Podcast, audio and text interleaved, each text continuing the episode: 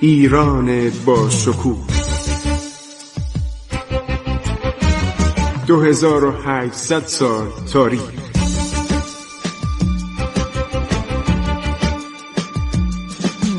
عبور از تاریخ.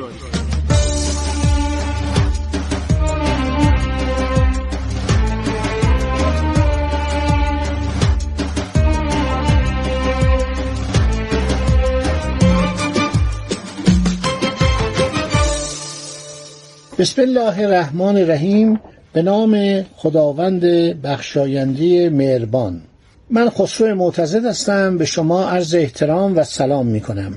ما داریم ماجراهای شاه سلطان حسین رو بیان می کنیم. شاه سلطان حسین آدم بسیار بی‌استعدادی بود، آدم دهنبینی بود، آدمی بود که نه مامان را به خودش راه می داد، خرافه پرست بود، بسیار به حرکت کواکب اعتقاد داشت. مثلا یک دفعه یک ستاره سرخ در آسمان اصفهان پدید میاد، از این ستارگان دنباله‌دار هست، تو طبیعت همیشه دیده میشه. اینا یک هفته دو هفته گریه و زاری میکنن و استغاثه و ناله که آخر دنیا فرا رسیده. خب در دورانی که شاه سلطان حسین تازه به سلطنت رسیده بود، بر اثر مسائل عمان و اون خوارجی که در اونجا بودن، نیروهایی که در اونجا بودن، راهزنان دریایی، قرار میشه که دولت ایران بیاد و یک سپاهی بفرسته و این سپاه باعث بشه که این خوارج رو عرض شود که دور کنن، راهزنان دریایی رو دور کنن.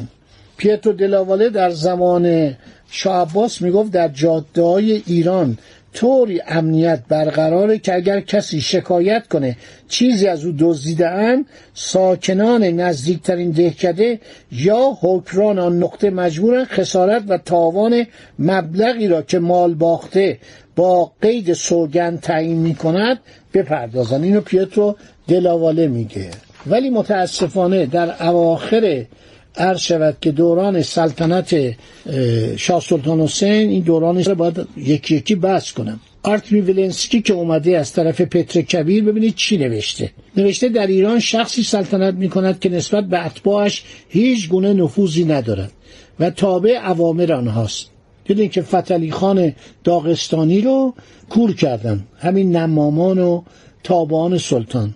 مطمئنم که نه تنها در میان سلاطین بلکه در میان عوام الناس نیز چنین احمقی یافت نمی شود.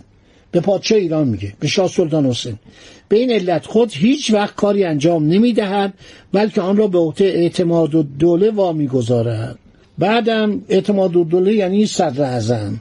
عرض شود که شاه سلطان حسین در سال هزار و ششصد و نود و چهار میلادی بر تخت سلطنت می نشینه. در اون زمان جوانی بیست و شش ساله بود، دور از همه عوالم سیاست و نظامیگری و متاسفانه باز هم بسیار عیاش و خوشگذران و پرخور. در میان خواجگان، بانوان حرمسرا، خدمتکاران و کنیزان بزرگ شده بود. دوران نسبتاً طولانی سلطنت او تا سال هزار و هفتصد و بیست و دو هزار و صد و سی و پنج هجری قمری انجامید. شهود بسیاری از بیگانگان ساکن اصفهان درباره این پادشاه جوان متلون خوشگذران لابالی یادداشت‌هایی از خود باقی گذاشتند. در حقیقت مذبذب، متلون، دارای رویه غیر جدی، اعتقاد نامتناهی به نقش ستارگان در سرنوشت انسان، خراف دوستیش از علل اصلی فروپاشی دولت با عظمت و مقتدر ارشد صفویه بود. کسی گوش نمیداد. یعنی واقعا در اروپا کسی باور نمیکرد دولت ایران، دولت شاهنشاهی صفویه ارشد که نابود شده باشه، اونم به وسیله هجده هزار نفر.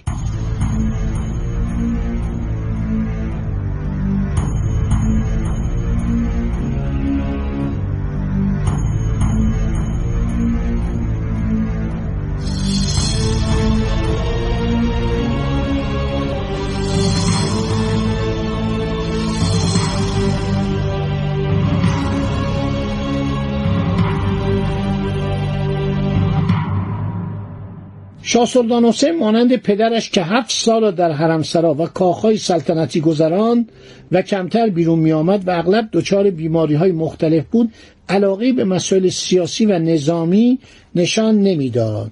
خیلی‌ها درباره‌اش کتاب نوشتند، از جمله همان کشیش کروسینسکی، عرض شود همینطور کلارک، همینطور گلانس و دیگرانی که در اصفهان بودند. نمایندگان کمپانی هند شرقی انگلیس، هند شرقی هلند، هند شرقی فرانسه مرتب گزارش میدادند. نماینده دولت پرتغال نیز شرح مبسوطی درباره ایشون داده. عرض شود که یک شخصی است به نام فیدالگو، این سفیر و عرض شود که ژنرال پرتغالی بوده، اومده به ایران، اومده به اصفهان که لشکرکشی مشترک نیروهای نظامی ایران سوار بر ناوگان توپدار بادبانی پرتغالی رو به مسقط و عمان به عرض شاه برسونه. پیشنهاد کرده بود که شما عرض شود که ارتش رو بفرستید، ارتش پیاده نظام، ما ملوان داریم، ناوگان توپدار داریم و میریم این راهزنان دریایی رو از جنوب خلیج فارس اینا رو سرکوب میکنیم. اسم این شخص رو من براتون میخونم، گریگوریو پریرا فیدالگو، این در اسناد پرتغالی بود. ایشون از سوی نایب سلطنه پرتغال به ایران اعزام شد تا با دولت ایران یک قرارداد نظامی علیه اعراب خوارجی عمان ببندد. چرا؟ زیرا اونها با کشتی‌های خود به کشتی‌های تجاری پرتغال و همینطور کشتی‌های ایرانی که حجاج می‌بردن به مکه یا کشتی‌هایی که به هندوستان کالا می‌بردن، از هندوستان کالا می‌آوردن، مال تجار ایرانی حمله می‌کردن. دولت ایران مدت‌ها وقت گذرانی می‌کنه. پس از چندین بار سفیر فیدالگو دریا سالار بوده، ژنرال دریایی بوده. بالاخره شاه سلطان حسین میگوید ما در طول راههایی که در ایران ارتش باید از آنها بگذرد آب و خاربار نداریم. دولت ایران قوایی رو از اصفهان به کازرون میفرسته. قرار بود که این قوا سوار بر بیست ناو جنگی پرتغالیا بشن.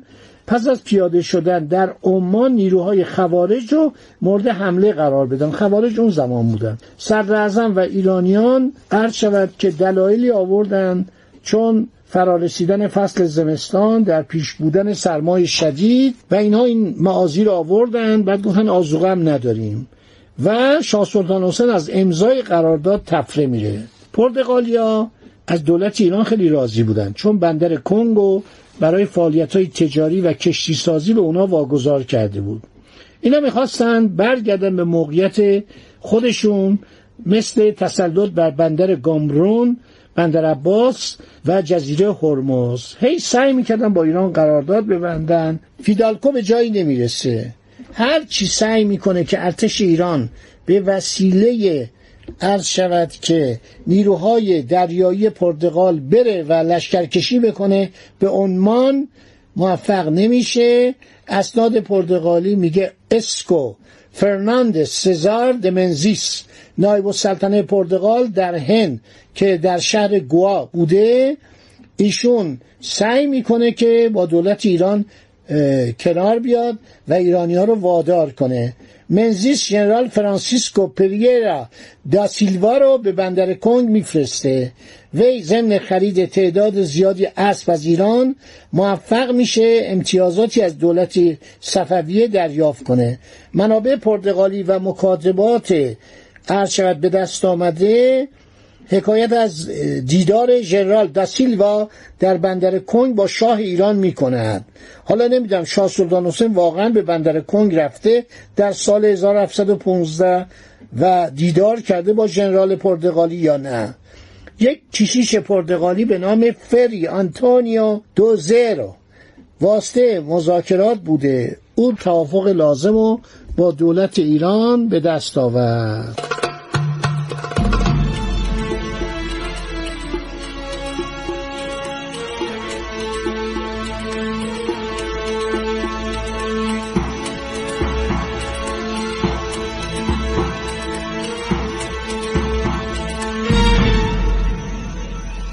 بالاخره دولت ایران سپاهیان خودش رو میفرسته طی دو جنگ در ماه اوت و اوایل ماه سپتامبر سال هزار و هفتصد و نوزده عرب خوارجی رو عرض شود که شکست میده. در سال هزار و هفتصد و هجده دولت ایران سفیری به گوا مستعمره پرتغال در هند اعزام داشت و این نامه ها رو ما همه رو داریم و در لیسبون نامه هایی نگهداری میشه که حکایت از آن میکند که ارتش ایران آمادگی داشته آمادگی داشته که بسیاری بالاتر از محمود قلجایی رو سر جاش بنشونه، منتها فرماندهان خوبی نداشته، برای هم میزدن، نمامی میکردن. یک ارتشبد ایران سپهسالار لطفعلی خان داغستانی رو معزول میکنن. این به دستور این شاه سلطان حسین واقعا خرافه پرست دهنبین نادان فتحعلی خان داغستانی رو کور میکنن. لطفعلی خان فرمانده کل ارتش هم زندانیش میکنن و بعدم نمیاد دیگه، میگه من حاضر نیستم با شما کار کنم. تا همینجا رو به ذهن مبارک بسپرید تا برنامه بعدی انشالله باقی ماجراهای سقوط اصفهان رو میگم و بلاهایی که به سر اصفهان آمد. خدا نگهدار شما تا برنامه آینده. عبور از تاریخ.